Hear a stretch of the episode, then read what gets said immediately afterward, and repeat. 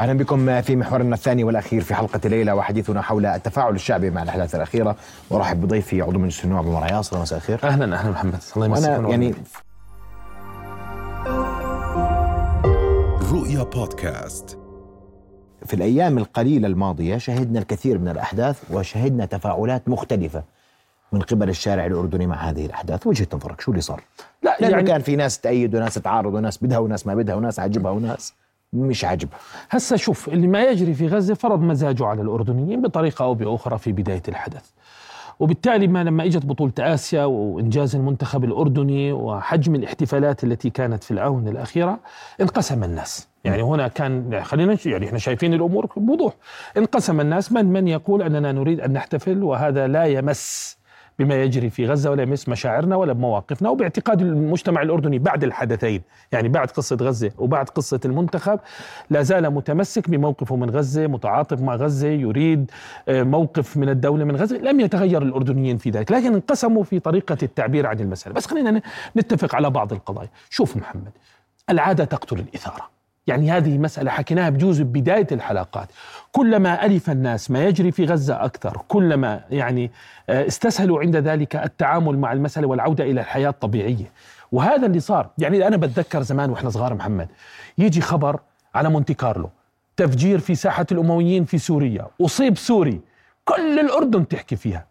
بدت آه، 2011 الربيع العربي قتل 17 سوري قتل 30 سوري صارت ثورة سورية صارت مألوفة. الحرب الأوكرانية في البداية واحد اثنين ثلاثة حجم الاهتمام كلما مرق يعني صار صار في مرور للوقت والزمن على آه، قصة الحدث كلما أصبح الناس يألفون ذلك وأصبحت قصة للأسف الضحايا والشهداء يعني أصبح رقما وأكثر من أنه. فهذا الانفعال ربما هو الذي أعطى مبرر ومسوغ للبعض أن يحتفلوا. تخيل لو المنتخب جاب هذه النتائج في بداية الحرب أول أسبوع.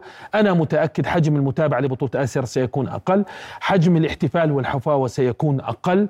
حجم التعامل مع مع ال- مع الحدث سيكون أقل. فأنا بقرأ اليوم سيسيولوجيا وأنا تخصص علم اجتماع أن ما جرى طبيعي. لكن بعد ذلك جاء الانقسام بين الناس أنه هذه الحفاوة مبالغ آه، فيها. أنا مع هذا الانقسام ولا يمنع ذلك الانقسام. ما الذي يمنع أن ننقسم وأن نتحدث كل برأيه لكن أحيانا الت- التخوين والتكفير ما صار. بالمعنى السياسي يعني. صار. آه صار. هذا هو اللي إحنا يجب أن نتوقف عنده قليلا. لذلك ثقافة أردنية سعة صدرنا ليست واسعة ضيقة. إحنا مش كثير واسعين الصدر في التعامل آه، مع مثل هذه الأحداث. لا نتقبل كل شيء مع إنه أنا متأكد الذين انتقدوا الاحتفالات حضروا المنتخب.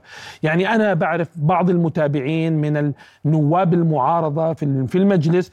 أجل كلمته لأنه بده يروح يحضر مباراة الأردن وكوريا. بمعنى إنه يعني كلمته في الموازنة. بمعنى أن الاهتمام آه، بالمنتخب الوطني اخترق الجميع حضره الجميع. وأنا متأكد أنه أنصار الحركة الإسلامية كانوا يتابعوا المنتخب وشدوا وشجعوا المنتخب ووقفوا مع المنتخب يعني بهذا المعنى. لكن لما الحفاوة أصبحت بدها شارع وبدها احتفالية كبيرة بدأ البعض يدخل خاصة إنها تزامنت مع قصة احتمال آه، اقتحامات آه، رفح. فأنا شخصيا شايفها حركة طبيعية وانقسام طبيعي لكن مش طبيعي والخطأ واللي يجب أن نسلط الضوء عليه حجم ال ال- ال- التخوين أو حجم هذا هذا مش مبرر ومش اللغة على. السوشيال ميديا آه،. اللغة لكن ال social media في الأردن أنا لا زلت أحكيها وكنت أحكيها أيام قانون الجرائم الإلكترونية لما كنت أدافع عنه هذا الموجود على ال social media يحتاج إلى ضبط يحتاج إلى هذا التوحش الموجود على ال social هذه المعيارية معيارية. على طول بحط لك المعيار انت بالجنة ولا بالنار؟ انت بحط لك معيار في ال social media انت صح ولا خطأ؟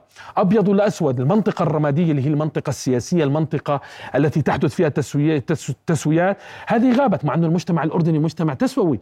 نحن نسامح في الدم. يعني بعد ثلاثة أيام وتلت بتفوت على آه، قصة دم فجأة بصير في عندك عطوة وتبدأ الإجراءات تخف شوي شوي. لكن يبدو إنه ارتباط أنا شايفها ظاهرة صحية. الذين احتفلوا حفاوة بالمنتخب وهذا الإنجاز أنا باعتقادي تأثروا بقصة المدة الزمنية اللي مرت على غزة وقصة معادلة العادة تقتل الإثارة وهذا شيء طبيعي. ثم هؤلاء الذين يعني انشحنوا ورفضوا مثل هذا أيضا لا زالوا متأثرين بغزة. بعض العاطفيين لا زالوا في قصة غزة تستمر تأثيرها العاطفي كما كانت في البدايات. باعتقادي هم اللي قادوا آه، مثل هذا الموقف. لكن هذا موقفه مبرر وهذا موقفه متفهم يعني خلينا نكون يعني واضحين. أنا مش بدي أروح أميع القصة لكن في النهاية لا تستطيع أن تدين من احتفل بالمنتخب ولا تستطيع أن تدين من يحتفل بعرس ابنه ولا في البداية لا. كان في هناك رقابة صارمة. ها؟ زي قصة المقاطعة كان في رقابة صارمة. مع الوقت بتخف إلا إذا صار حدث كبير أعاد إنتاج مزاج الناس آه، بطريقة أو بأخرى. لكن أنا قطعا كل من كانوا في استاد عمان واحتفلوا بالمنتخب الوطني وكل من شجعوا المنتخب وانفعلوا معه هؤلاء لا زالوا موقفهم من غزة. هو هو لا زال موقفهم من القضية الغزاوية باعتقادي بنفس الصرامة وبنفس الحكمة وبنفس الانفعالات آه، العاطفية لكنه انقسام يحدث آه، في كل المجتمع. هاي الأردن. الأردن تاريخيا بعد الهجرات يعني بعد هجرة ال 48 وال 67 بعد الهجرات الرئيسية عنده مهارة في إدارة الحساسيات والحساسيات أحيانا تكون في الشارع. وبالتالي يختلف الناس عليها. هذا موجود عندنا تاريخيا في التعامل مع اليوم في الأردن ينزل البعض إلى الشارع في في دولة لها سيادتها فينادي بأسماء قادة من حماس فتتقبل الدولة وتتفهم وتتفهم النخب ويغضون الطرف. ويعتقدوا والكل يقيم أنها آه، حالة لا تعني أو لا تمس بالسيادة الوطنية. هذا متقبل. لكن الأردن عنده مهارة ومهارة حقيقية في مؤسساته في التعامل مع إثارة مثل أو آه، خلينا نسميها التناقضات وإدارتها وبالتالي الحساسيات والانفعالات الأردن بيديرها آه، بحكمة. أنا من الناس اللي يعني آه، ممكن لو قلت شو رأيك قلت لك والله لازم نضبط الاحتفالات أكثر وممكن واحد يقول لك لا احتفالات مبررة. لكن بالنهاية بدنا نتقبل بعضنا على قاعدة يعني يعني في كل رأس راي يعني هذه هي آه، المسألة. لكن بس أنت بتشوف التقبل هذا موجود؟ هذا مش متقبل. لذلك ما فيش تقبل. هذا المزاج يجب أن يقرأ. حتى قبل ذلك. م. قصة غزة يعني كانت هناك مقصلة لكل من يتخذ موقف مثلا يعني اليوم لو بداية الحرب وقف عمر عياصرة وقيم المعركة عسكريا. هذه طبيعة مجتمعنا. اليوم الانحياز ليس مع المقاومة فهو خائن مثلا.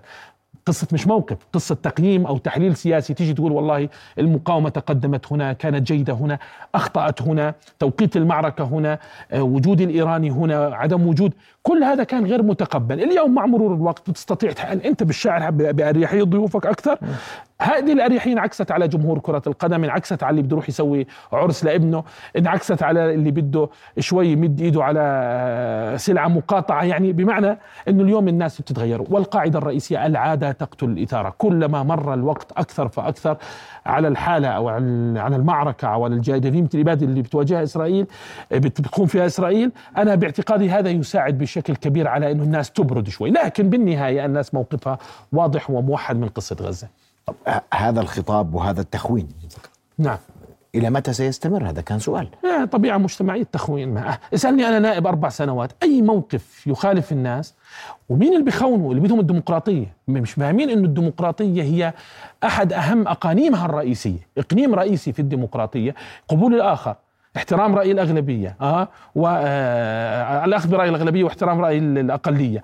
ثم قبول الآخر قبول رأي ولا كيف تصير عندنا ديمقراطية. بيطالبوا بالديمقراطيه بنفس الوقت كل من يخالفهم هو يعني يجب أن يكون في في مكان الاتهام. لذلك إحنا معياريين أكثر من إننا موضوعيين. هذا مجتمعنا هيك طبيعته. معياري معياري محمد. يضع معايير وبصنف وبعد ذلك لذلك نحتاج إلى وقت طويل. شوف مثلا هذول أعدائنا. في عز الحرب بينزلوا مظاهرات وفي عز الحرب بأيدوا المعركة يعني عندهم مؤسسات قادرة على إدارة هذه التناقضات. إحنا يعني بس أنا بتمنى اختلف احكي اللي طلعوا على استاد عمان أخطأوا ولا يجوز وما احترموش مشاعر أهلنا في غزة. أو قول للي هذولك لا إحنا احترمنا مشاعرنا ويجب أن نخرج نحيي المنتخب وهذه قضية. يعني احكي رأيك بدون ما تروح لقصة معيارية تشكك وتخون وتكفر وأحيانا تقول أنكم يعني يعني في في في, في جحيم مبين. ولكن هذا باق ويتمد ربما هذا باقي يحتاج إلى تربية مدنية مختلفة. يعني ما بعرف إذا بتصير انعطافات في مجتمعنا. يقال أنا ما بعرف كنت طفل صغير. أننا في السبعينات كنا نتقبل بعضنا البعض أكثر من الثمانينات. بعد الثمانينات يعني خفت. بعد التسعينات بدأت تخف بمعنى تقبل آه الرأي الآخر. ليس كل من هو ليس على شاكلته هو عدوي هذا خطأ كبير. لكن أنا لو بدي أقول اليوم مطلوب من مراكز البحث والتفكير وصناع القرار ينتبهوا للظواهر الاجتماعية هذه يفهموها لأنها جزء من قراءة المجتمع حتى تعرف كيف تتعامل آه، معه المجتمع معياري المجتمع أبيض وأسود. المجتمع وهذا اللي شفناه على ال social media في فترة ما قبل قانون الجرائم الإلكترونية اختلف معك بحطك على مقصلة التخوين وليس على مقصلة أخرى. بنعم أو لا يعكس الواقع ما يحدث على مواقع التواصل الاجتماعي. برأيك على أقل تقدير في الأول؟ يعني؟ أنت تفكر يعني يعني تفكر مواقع التواصل الاجتماعي بعيدة عن الواقع؟